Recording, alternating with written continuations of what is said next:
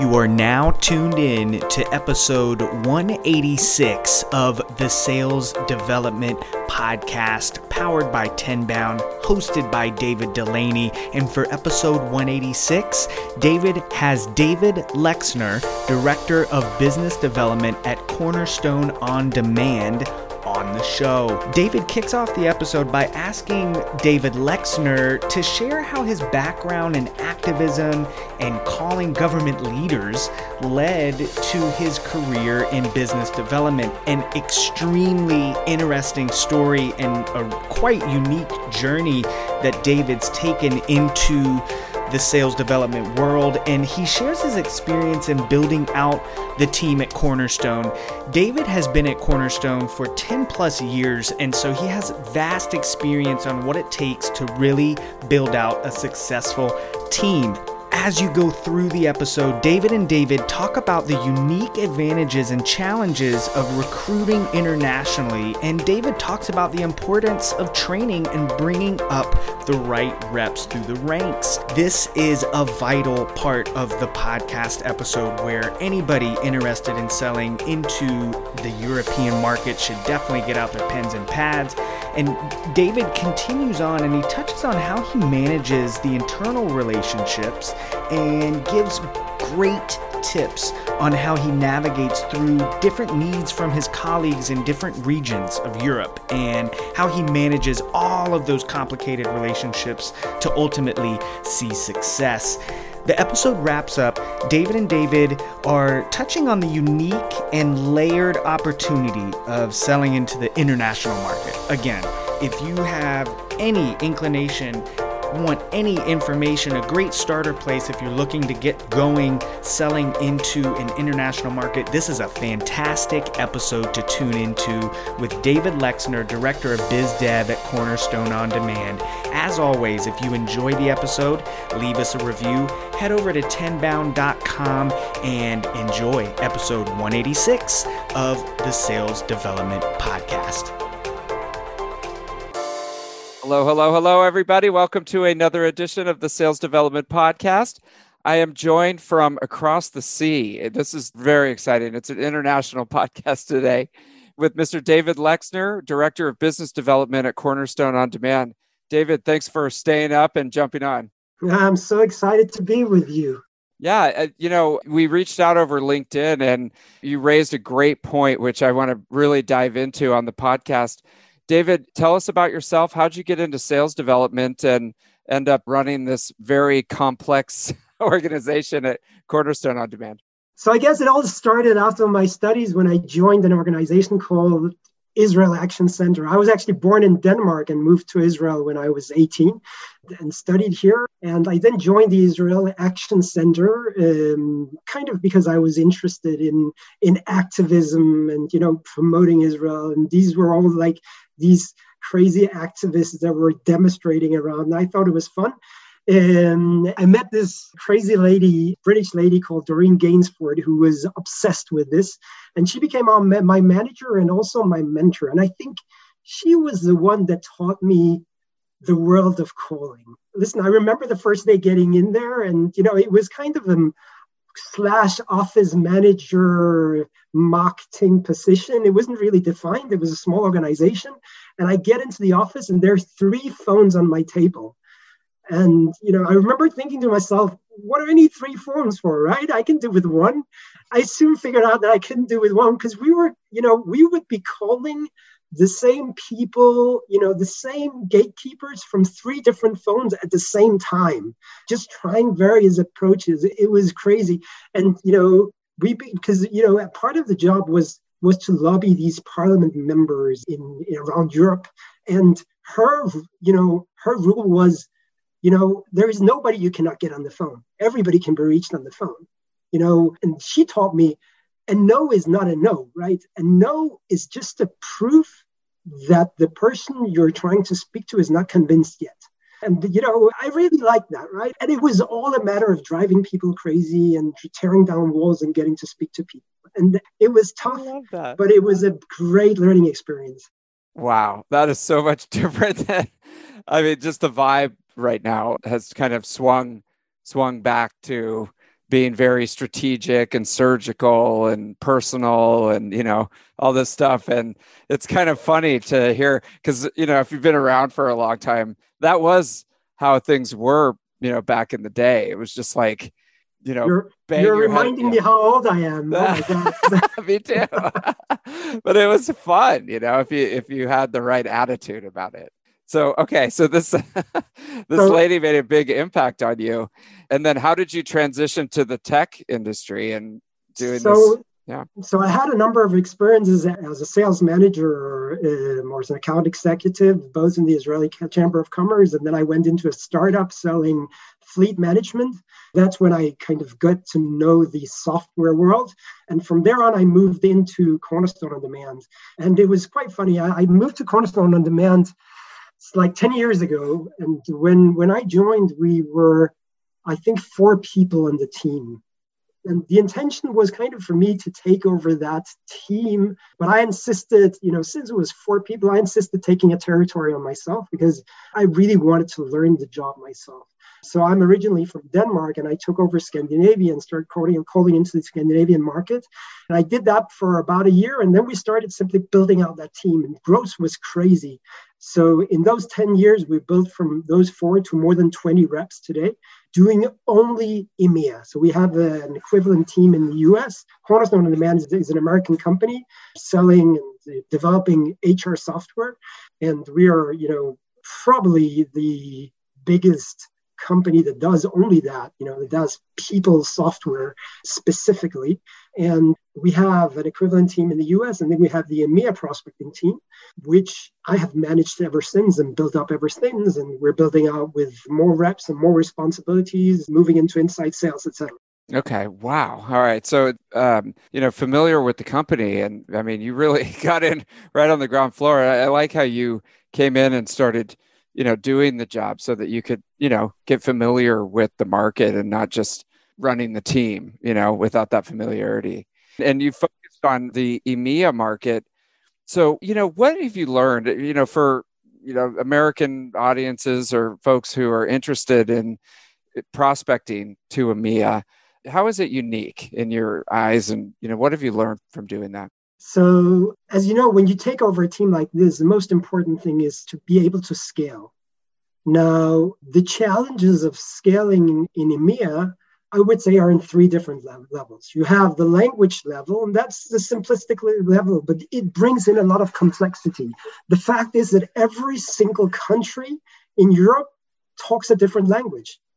Now, it might be that a lot of those companies will be able to communicate in English but if you want to build a relationship and you want to build their trust with that company, you need to be able to speak their language. And that's not only the language of speaking the words in the language that they're used to speak, but it's also speaking their cultural language. Being able to pick up the phone to UK director and speak about football um, speaking to the Danish director about something going on in Denmark right now about the weather in Denmark, which is completely different, by the way, from the weather in Spain and Italy. So that cultural aspect is huge as well. So you have languages, you have cultural differences, and then you have legal differences, which is a whole complexity of itself legally meaning that both from a solution perspective, from a selling perspective, there are different needs in each of the various markets. So, for instance, in the industry that we are in, compliance is a big thing. But the compliance regulations are completely different from market to market. But then there are differences in data privacy rules. So there are certain regulations of when you're allowed to save a contact's details and those can vary from market to market. Right now, my SDRs and BDRs cannot save research and save contact people in Italy and in Germany without getting the approval of the prospect itself. They're not allowed to save the information in Salesforce. So what we have to do is we have to first call the people and ask them whether they're ready to engage with us before we even get them add them to our CRM. While in other markets we don't have those limitations, but we have other limitations. For instance, that you have to send an email 48 hours after you add them to the CRM system. Now, what? How would your prospects feel if you they, you suddenly receive a, ma- a mail saying, "Hey, you know, this is from Cornerstone. We just added you to our selling database," but nobody ever spoke to them, right? So there's so much complexity, and I think, you know, and, maybe that's where we should start. If there's one thing that I I've learned is in, and I think I don't know who who came up with the term. I think the first time I heard it was from the manager of Cornerstone Europe. He's called Vincent Belliveau. He's, by the way, Canadian, which is a good mixture because that's both French and English. So he said, in Europe, you need to be global. And I love that term, right? It's really a matter of yes, you need to be glo- global at one level and you need to be able to scale globally, but you need to appear locally. So the feeling of the company that you speak to and the prospect you speak to needs to be a feeling of them speaking to somebody that is an expert in their local market, that has value to bring them at their local market with their local challenges.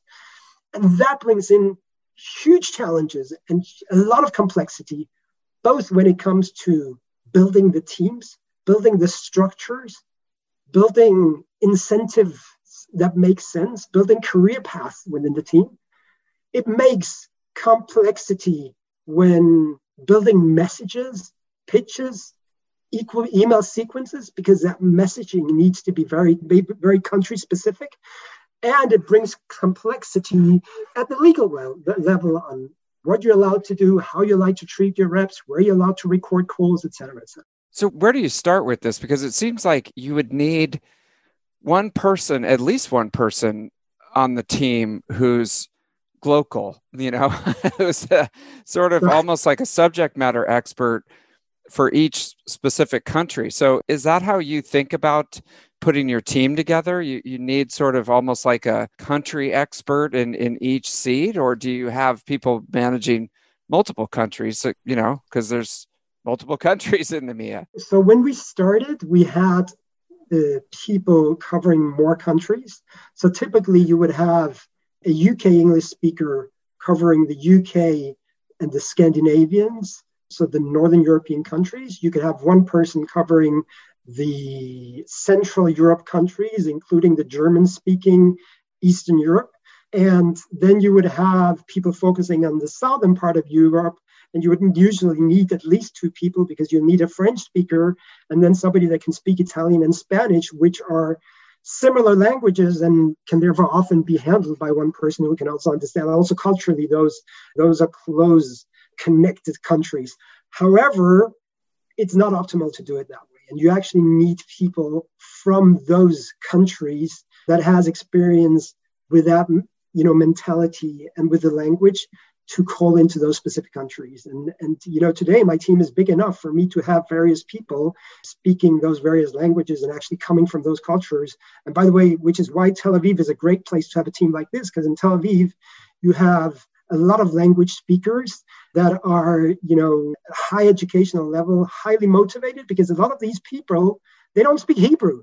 so they can't get a job in Israel if they don't, you know, speak foreign languages, right? So this is a perfect environment. We've we've always, you know, we the team is almost a family for these guys, right? They've come to Israel by themselves. They don't have family in Israel, and I often find myself, you know, checking people's phone bills or their lease contracts or whatever because my Hebrew is better than theirs. So, um, so that's that's okay. a part of the family environment. But I guess the real global guy is me so I'm the one that kind of gets everything together, right? And I understand where we can scale. I also speak quite a few languages. So, you know, I speak Danish, Swedish, Norwegian, Hebrew, English. I speak a bit of French and a bit of German. So wow. I can kind of catch up on conversations everywhere. I wouldn't say that I can handle business conversations in all those languages, but that in itself, imagine that in itself is a challenge. How do you train people in a language that you don't speak. You know, how do I make a mock call in French? right. You know, and so you hire locally for I mean they're in Tel Aviv and do you have a remote team as well that's on the ground in those so, countries?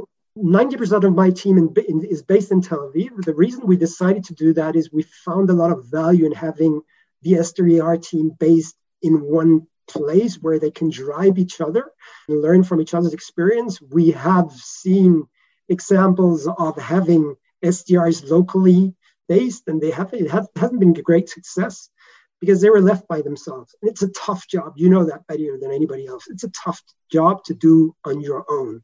And you know, you need to kind of get into the vibe of hearing other people, picking up the phone and doing things and sharing best practices. So it made a lot of sense to put it in one place. But I must say, in Europe, there are different models. And we have some of our biggest competitors out there are doing things differently from us. And they have local teams sitting with together with the local sales teams in the local sales offices. And that has its challenges, but it definitely has its advantages as well. Okay. Yeah, because you know, if you need a Italian speaker, for example, you know, and that's got to be a tricky recruiting problem for Tel Aviv, or is it not? I mean, eh, are there enough people? You know, it's it's such an international place that you can find people to do that. So Tel Aviv is an international hub, and we have a lot of language speakers. But obviously, you can find more Italian speakers in Italy than you can find in Tel Aviv, no question about it. so we often have to have to compromise, and we have to build people. And often we get people in with very little experience that we need to train up from scratch. But then what you have to think is also, in terms of career career development, it's very limited what we can offer, because I cannot necessarily move you know, German BDR to become a team leader for the French team, right? Doesn't make any sense. And you know, and then when I'm based in Tel Aviv, I'm also limited in moving people into the sales roles because my sales roles are locally based. So when you build the team, you have to build it very differently. And that if I compared with the cornerstone US team, the US prospecting team that we have, we have it's much more important for us to retain people over time because we don't have much career development. We can't bring them into other roles. So our incentive structure is different. We, for instance, we don't want to cap incentives. A lot of SDR roles are capped on the MBO because when they reach that and they keep hitting their goals, they'll move on to an AE, uh, AE position, right? I can't give that.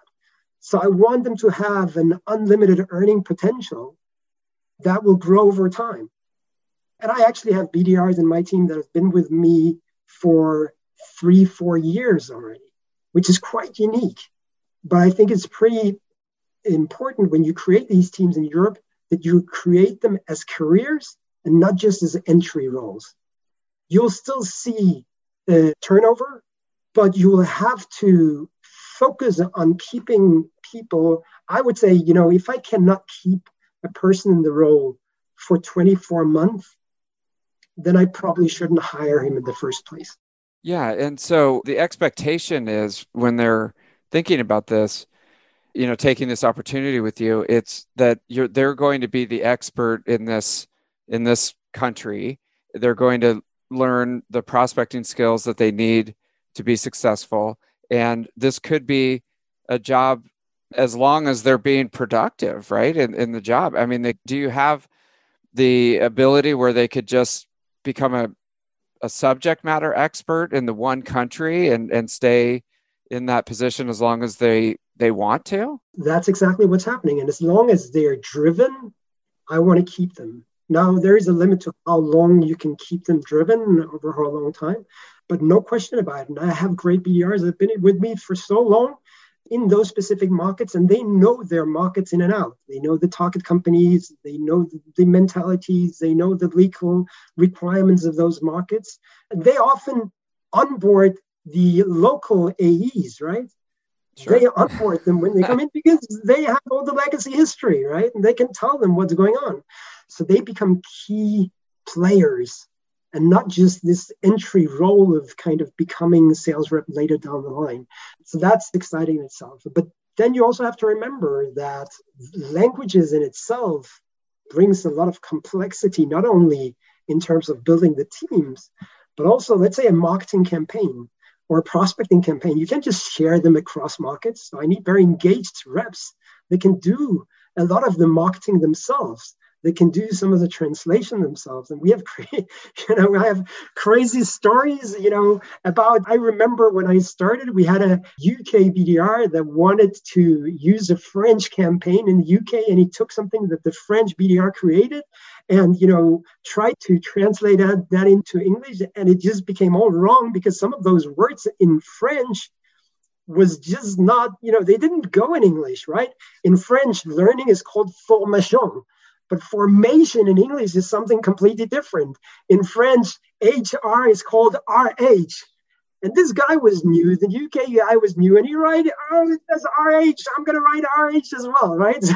So oh. it became it became such a it's such a mess. So so wow. to have those okay. those experts that are there for a long time really means a lot to the business. And so how do you stay up to date with all the the changes, you know, especially on the legal side. But I would assume that there's also trends in in prospecting and you know the effectiveness of the messaging and you know what's happening. Is it the duty of the SDR or BDR who's in charge of that country to stay on top of those, or is that something that you're working to help them to make sure that they're you know up to date?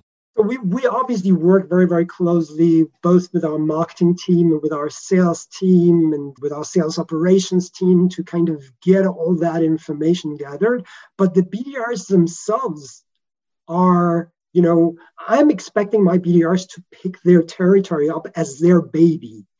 Now, because it's theirs, right? And they're probably the only ones working in those, those markets, or maybe they work with one other person in that country, right? They're the king They're the yeah. king of the, of the country, right? And if you're the king, yeah, then you need to know everything that is to know. And that has a, I must say, that has its backsides as well, because they're teaching me about how to do prospecting in those countries, right?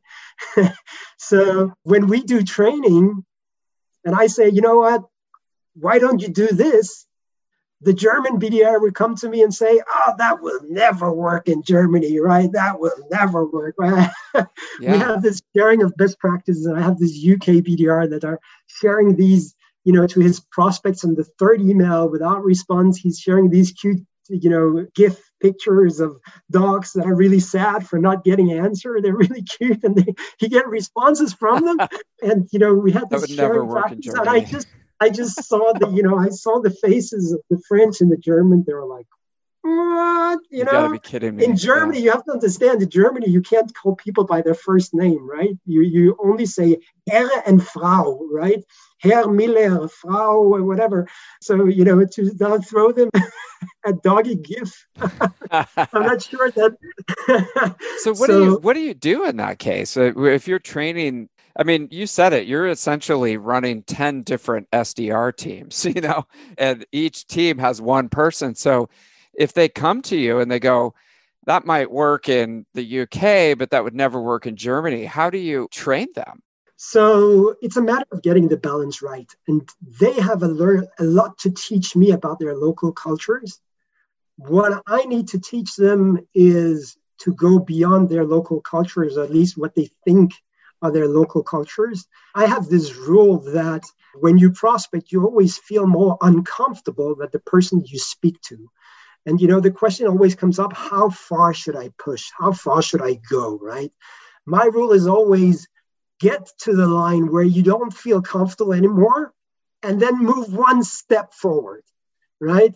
I think that works very well in each market, right? And it might be that the German BDR will feel a bit uncomfortable before the Scandinavian BDR, and he will then only take that one step ahead, right? So I think that that is a good finger rule to have. But you also you also have to give them space because they often know their mentality and their country and their language better than you do. And you have to be careful teaching them something that you don't really know about. I'll, I'll, you know, I'll, I'll give you an example. Danes and Swedes and Norwegians, love giving out mobile phone numbers. You will be amazed, but you're calling up, you know, switchboards and you're asking, can I speak to this person? No, I'm sorry, he's not available. But let me give you your mo- his mobile number. You don't even have to ask for it. It's pretty amazing. wow, that's amazing. And then you call a UK switchboard, Uh, the UK and Denmark, it's about an you know it's it's 45 minute flight. They're very very close to each other. You call the UK, they won't pass your call through. They will tell you, "Oh, I'm sorry, I'm not allowed to pass any call through. Why don't you send an email to info at company.com?" Right? That's you know. So it's it's completely different, and they are dealing with completely different challenges than the Scandinavians. That doesn't necessarily mean that prospecting in Scandinavia is easier because if I got the mobile number, then all my competitors got their mobile numbers as well. now what do so you it doesn't, it doesn't necessarily make it easier. So you need to know A, that they know their markets well. But secondly, you need to bring them added value and need to push them. So when somebody comes back and says, that will never work in my market, I'm always being very appreciative, but on the other hand, I will push them and say, try it. Try it once, try it twice. Maybe we'll be surprised.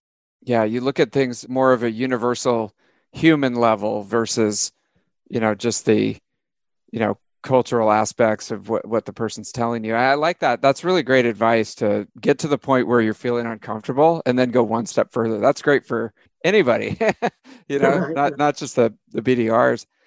So, looking at it from a management perspective, so, you know, the business comes to you, the executives, they want the pipeline, they want the numbers, you know, it's culture schmulture. Like, I don't care, or, you know, we care about it, but it's like, just give me the numbers, David, you know? So, how do you manage all these different SDR teams and BDR teams in different countries from a you know high level metrics perspective and and when do you know if things are starting to go downhill and you have to you know make a change. So great question because there is so much complexity at that level as well. Because my business is not just to get a pipeline number my business is to have enough pipeline in Germany and have enough pipeline in France and have enough pipeline in the UK.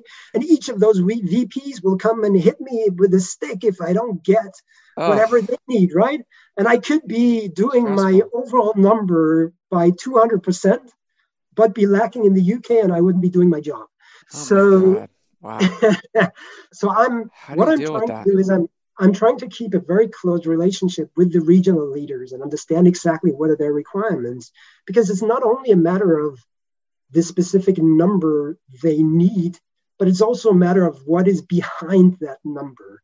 And since each of these countries, you know, work at a different pace, you know, it could be that in one country you have a sales cycle that tra- traditionally would take three to six months, while in another country it could take 12 to 24 months, right? Just out of a cultural perspective, especially now with COVID 19, you have certain countries that are very affected, and then you have certain countries that are not affected at all. So the pace in each of these countries is very different. You need to understand that, and you need to understand the expectations from the regional leaders, which is why the both at my level, but even down to the rep BDR level, there needs to be a very, very close relationship between the local reps and the business development team. And my teams are keeping that ongoing communication. So I, there is, you know, I know in the market you have you have sales development teams that are very disconnected from the sales teams, and you have sales connected, you know, sales teams that are extremely connected.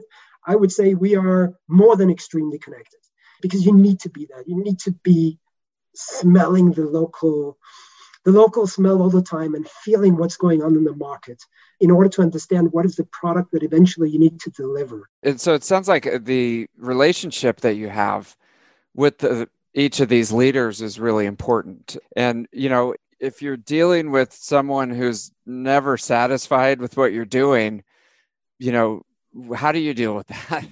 because I could see if you've got 10 different, you know, VPs and they're all stressed out in their own different way and I know that sales development a lot of times becomes the finger pointing department you know it's it's all their fault that we don't have the pipeline and stuff like that. Do you ever have to deal with that? And how do you keep that relationship positive. It's like that in Europe as well, you know. Okay. so that translates think, across the. I don't think I have ever had a VP of sales or a, a regional VP of sales telling me I have enough pipeline. Don't give me any more pipeline, right? Stop. So yes it's like this and we get that occasionally and you know and i would say they all want more right? And they all want more rep and they're all coming to me and say hey you know the spanish team is doing really well. Why don't you take one of those headcounts and move it to the german speaking team? Right? And that's where i i again i'm the local guy right? I'm the guy that sits with each of them but also has a relationship with the european vp and I can get that level of business understand that yes, it might be that we're currently doing really well in Spain, but the Spanish target is lower compared to the French target to begin with, right? So if I'm doing 150% of my number in Spain, that doesn't mean that the business overall is very well aligned. And I still need to focus in Spain in order to make up for my number in another place, whatever. I have some very hot deals, and that's a strong market at the moment. So I really need, and that's again where the leadership comes comes into the picture because the local BDR teams won't get that, right? And they have in, you know internal competitions as well. But I need to step in and say, okay, no, I I need this headcount in this in this market. That is our growth market, or that is where we believe that in the coming quarter, in the coming two quarters, we'll see most opportunity. But also think about it strategically, because I can't keep it at the tactical level because I simply don't have that flexibility of moving people from team to team. It's not moving people from public sector to enterprise or to mid market, right? It's moving somebody from speaking French to speaking German, right? Exactly. So it's strategic decisions. And when I make those strategic decisions, I potentially would need to get rid of somebody and hire somebody new. And, you know, a lot of times, and maybe this is just around here, but suddenly, you know the vp of sales in some region will become an expert in sales development you know and and they'll come and have all the answers of what to do and why you should do it and stuff like that. And you know do you ever have to deal with that type of situation? And you know how do you manage that relationship? So it brings me a bit back to my reps coming back to me and telling me this will never work in my market, right? Because I get that from the VPs as well, right? Okay. And I sometimes and I sometimes Man. encourage I sometimes encourage my BDRs to do crazy things, right? And I the feedback from the field is like, ah, are you sure, right? Do you really want to you want to send an email like this and this is and so again, I think it's a matter of building the trust at the personal level with those regional leaders. And I think that's something that any BDR manager should take in. Really, it's a, it's a matter of them seeing that you care about their business and you understand the complexity and that you understand you understand that when you do take risk you have thought about it in a, you know and you've thought about the risk that is involved in the messaging that you bring, that is involved in the tools that you use, and you understand when to test and when to hold back. And it's a matter of being a good listener, right? And I think that is probably a good message to, to any BDR, right? And to any BDR manager, right? I'm always telling my, my BDRs, it's not a coincidence that we were born with two ears and one mouth, right? we should probably be listening double as much as we're talking. Oh boy, another another great piece of advice. Being very patient with these people because you're an expert in sales development and you've been doing this for a long time and you're looking at things very strategically and carefully. And suddenly now this non-expert is telling you how to do your job. And it's like okay, let's hear them out, be patient, explain what we're doing and we'll get it back on track. Question for you. The data you know you touched on this but it's very complex right in the european union. Each country has its own rules and you you know you have to ask for permission. How do you think about supplying data to the teams in a way that's compliant and you know plays by the rules and is yet effective in setting you know appointments So there are two levels of it. There's the legal level, and then there's a more practical process level. So at the legal level, um, Europe introduced about five years ago GDPR rules, which are basically privacy regulations on what data you're allowed to store in your CRM systems. And they're different from country to country. And some of them are pan European, some of them are very specific. I've worked when those laws were introduced, I've worked very, very closely with our legal teams in order to understand those, with our marketing teams and sales operations teams, in order to get our CRM system optimized to kind of fulfill those requirements and for us to stay compliant. And then I worked with my team in order for the BDRs to understand, right? Because the BDR just wants to get out there and talk to people, right? And suddenly I'm coming and I'm limiting them and telling them, no, you can't store and you can't, you know, call and you can't email this person, right? And we have, if you look in, into our CRM, CRM system, you'll see these crazy, you know, you enter a contact, you'll see this crazy item saying, like an envelope with a big red, you know, red sign on it, you know, don't email this person, right? and I occasionally get, you know, phone calls from from our legal officer telling me that, hey, we had this this person complaining about him receiving an email or receiving a phone call from the BDRs. And then we need to work together and figure out. And, and I'm happy to say that we usually figure it out. We usually figure it out. And it's a situation that's pretty new. I think it was only five years ago that they were introduced. So we usually figure out how to do it, and we still optimize together with the sales operations team. So that is that is at the legal level. But then at the more practical process level, it's not that easy because my French BDRs are taking notes in Salesforce in French. My Spanish BDAs, BDRs are taking notes in Spanish, right? For me or for senior management later to look in and get you know, understanding of what's going on in those accounts can be challenging. Add to that that the way that the European market is expanding and is evolving over time is usually through mergers and acquisitions across countries. So what used to be what used to be a Spanish company or Spanish headquartered company yesterday is now a German headquartered company. Now, who owns that company? Who is allowed to prospect into it? Right? Is yeah, that the Spanish people? And who can read the information? So it's it's difficult. We have set a rule that the BDR language is English, but I'm still allowing my people to take notes about specific accounts and prospecting uh, information in their local languages because they will mainly be read by the local reps that are supposed to know their languages, those languages. However, all you know internal communication is in english and you know we try to keep that across board so that everybody understands what's going on in the accounts and what's going on with the deals.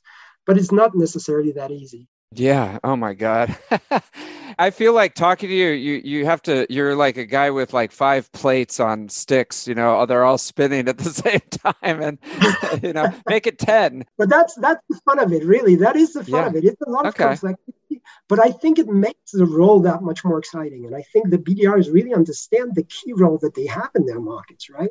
Yeah. Which makes them more devoted to the business. They're engaged. They're engaged in their local market. They're engaged in marketing because they understand it better than anybody else in the business. Yeah, they're the master of that domain. And very valuable. So, well, this has been great, David. I mean, this really gives people a roadmap hopefully we don't scare people. like, I told you when you first got on, if people ask me about this, I just say, just outsource, outsource. like just now you'll definitely tell them to outsource it. No. Well, no, I mean, no. I think for the right leader, you know, someone like you know, like you who who can spin all these plates and has fun, you know, doing it. I know it's not always fun, but you know, it considers it a challenge it's just an amazing, interesting opportunity. And there's probably a lot of, you know, unlocked value for American companies who haven't tried to do this because they're just intimidated, you know, by the complexity. So, right. yeah, and I'll, I'll, I'll maybe finish. I'll maybe finish up by saying, listen, it is complicated, but if you have the resources to do it, it is so much more effective than going third party I've had experience with third parties in EMEA. Because of the complexity, they meet the same complexity as everybody else. They will need to align their messages with this specific markets, align their languages, deal with legal issues, et cetera, et cetera. And they don't know your business. You at least know your business. And if you have the necessary resources, I would probably take that path while understanding that you have to compromise on other things. You know, we cannot have an inbound and outbound team because I don't have the, enough people in the various languages to split up, right? So, so it's a give and take. It's a give and take. But if you have the resources, it can be very productive, and it's definitely fun. It's a lot of fun. I love it. Well, you've been there for ten years. You said, right? That's crazy, huh? I mean, that's that's very rare these days and very valuable to the company. I mean, we say you know where all the bodies are buried, right? so, that's kind of a morbid thing, but you know, it's it's just having that that institutional history and being around for that long. It's an amazing run. So, David, thank you so much for coming on the show today, sharing your knowledge. If folks would like to connect with you or learn more about this topic, what's the best way to get in touch? So I'm big on big on LinkedIn. You know, you can just find me, David Lexner, on LinkedIn, or simply contact Cornerstone on Demand. They'll know how to find me. Excellent. Well, thanks again for joining us on the show, and we'll do it again soon. We'll love to. We'll love to. I love everything you do. Thank you for listening to the Sales Development Podcast, the only audio forum 100% focused and dedicated to sales development, with your host, David Dulany. Please be sure to subscribe to the show on YouTube and take a moment to leave us a review on iTunes. Your support makes our show possible. If you are struggling with your sales development program, contact us at tenbound.com for a no obligation exploratory call. Again, that's tenbound.com.